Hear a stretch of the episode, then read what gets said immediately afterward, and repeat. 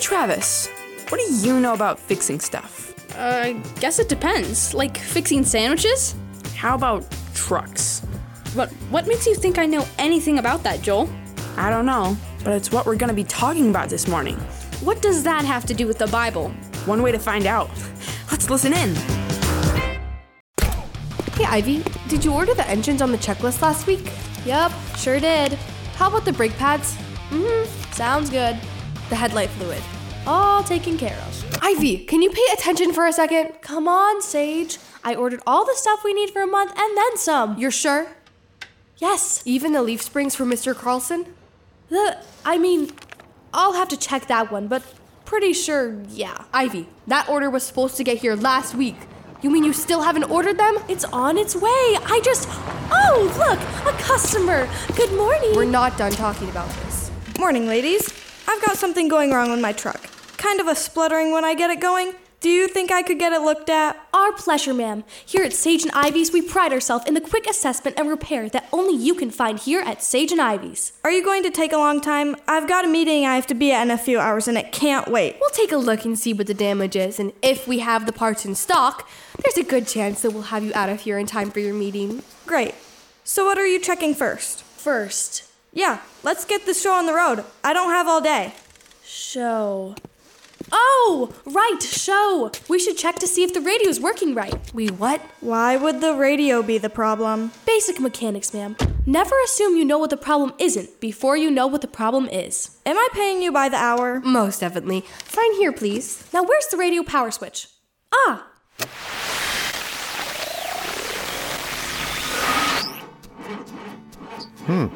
Well, that didn't work. Is your truck going to be all right, Mr. Jacobs? It should be, Gabby, if I can only get it to.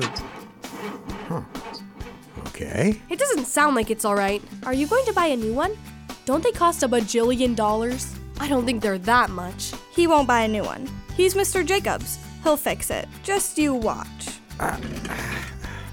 Could one of you girls slide the socket set to me? The socket set? I know what it is. Here, Mr. Jacobs. Thanks, Ivy. So, what are you girls up to today? Nothing really. Nothing? Interesting. What's interesting? I'm pretty sure nothing is the opposite of interesting. I just figured you girls would have a lot going on with school starting back up and such.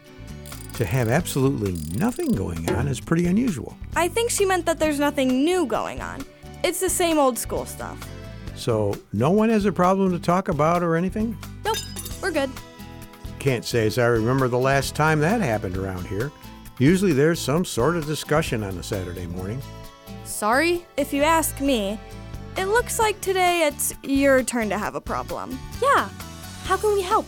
We might have some Bible verses that can fix this situation. I'm not sure there's anything I need you to do at the moment, girls. So right now I think I need to take Proverbs 11:2's advice. Is that a verse about how to fix cars or something? The Bible doesn't have any verses about that, Gabby. I don't know, Sage. There's something in there about not running out of oil. That's a different type of oil, I'm afraid. No, Proverbs 11:2 basically tells me that with pride I'm just going to embarrass myself and instead I should be humble. Um, no offense, Mr. Jacobs, but I don't think your truck's going to know if you're being humble or not. Yeah, and how is being humble gonna fix this particular problem? You'll see. I'll be right back. Do you think he's getting a drama script or something? I don't think so. So, what do we do now? The same thing we always do listen to the radio.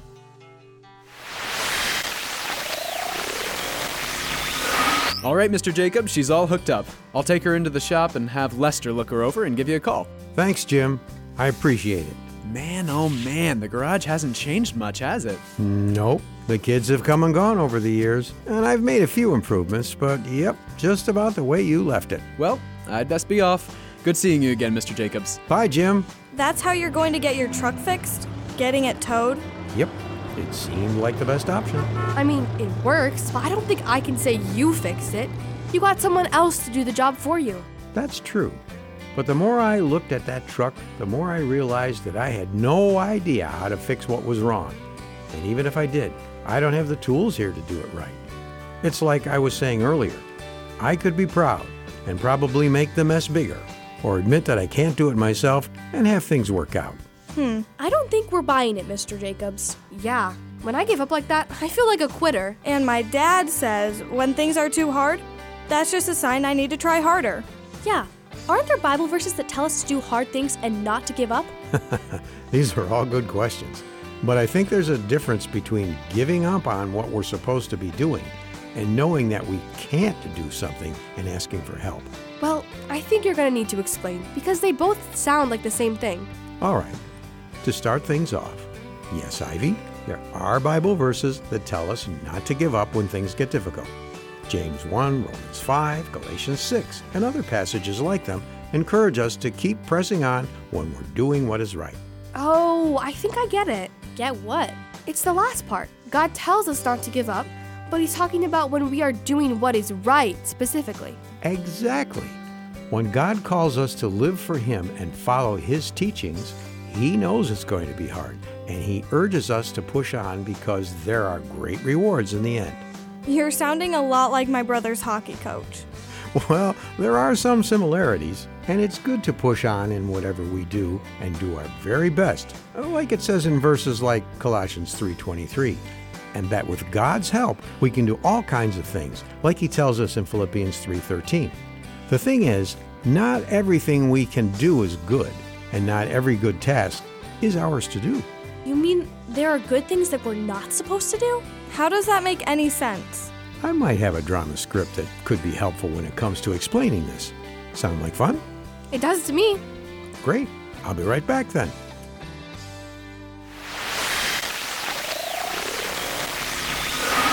And now, from the garage of Lionel Jacobs comes the elegant drama Fine Dining, an adapted biblical teaching about salvation. Wow, this place is really fancy. Look at those windows. Are you sure we can afford to eat here, Christy? Would I take a friend to a place I couldn't afford? Relax. This dinner is my gift to you. Happy birthday. Well, I. Good evening. Do you have a reservation, ladies? We don't, but that shall be all right. Just put us at table 5A if you please. 5A? That means. That's right. Here. This should make it worth your trouble. Indeed. And would my ladies guests like a menu? Thank you. Wow, they must really like you here. I suppose. Take a look at the menu. what? What is it? These prices! I didn't know it was going to be so expensive. Maybe we should choose another restaurant. Come on, you. Remember, relax. I've got this covered. I wanted to take you somewhere special for your birthday, and this is the best place in town. Enjoy! You've decided what you would like this evening. I have, thank you. I would like the flank steak brisket with a side of mashed potatoes and asparagus soup. Very good. And you, ma'am? Um, I. How. Um, She'll have the same as me. Very well. why'd you do that? Do what? Don't you want a delicious meal? You love steak. But the cost! Oh, Posh, relax. I've got it covered. I can't have you doing that. My meal alone is going to cost as much as a new car.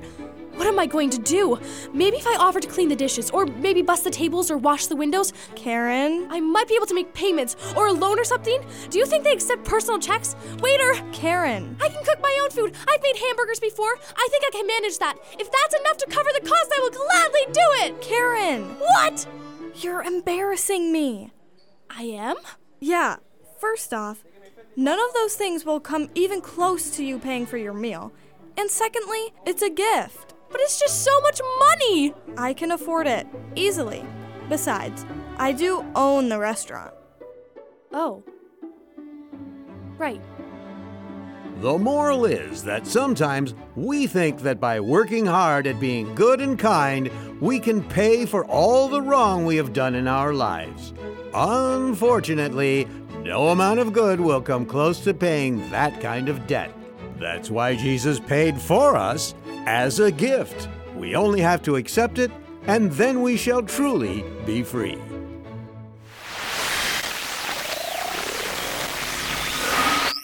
You know, I'd forgotten how big the garage is when the truck isn't in here. I might just have to throw a party so it doesn't feel so empty.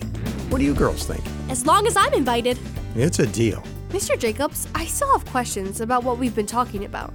I'm still thinking about what you said about sometimes, even though something is good and right, we might not be supposed to do it. Yeah, that was confusing. How is doing the right thing wrong? There are a few ways, and the first example I have is from 1 Corinthians 14. This section of the Bible says that when we are worshiping and teaching in church, We should take turns and not interrupt each other. But apparently, because everyone was doing their own thing all at once, no one was benefiting from it, and God had to give some instructions. Well, that makes sense, but that's not really saying you shouldn't do the right thing. You just have to wait for a little bit. And that's true. And speaking of waiting, that leads me to my next example in the book of 1 Samuel, chapter 13. The king of Israel at that time, King Saul, was waiting for the prophet Samuel to make a sacrifice to God. Was this some sort of special sacrifice or something? I'm guessing it had to do with getting God's blessing before a battle. She's right. Wow, impressive. Anyhow, Samuel was a little later than expected, and the army was getting scared. This was a bad situation, and so Saul decided to fix the situation by disobeying God and making the sacrifice himself instead of waiting for God's chosen prophet to do it. So I'm guessing that was bad. Hmm, good guess. Back then, only prophets and priests of God could make sacrifices for the nation. As you might guess, Saul was neither at the time. It's like I was saying earlier. Sometimes God has someone better suited for the job, and when we try to do it ourselves instead, we can end up making a big mess of things. Like you and your truck? Not quite the same as making a sacrifice to God, but I can see how it fits. Well, I know that the mechanics at Lester's shop have a lot more experience and better tools for that sort of thing. And if the only reason I have for not using their services is I'm too proud to let them, it sounds like I'd be silly not to let them take a look at it. Yeah, I'm not sure it's quite the same. But it works for me, though. I might have questions for you about it later. I'll be here. Speaking of later, we should probably get going, Sage. Mom wanted us home so we can go grocery shopping. Oh, how exciting. Come on, it's not that bad. Yeah, yeah. See you guys later. Yeah, I'd better leave too. Thanks, Mr. Jacobs.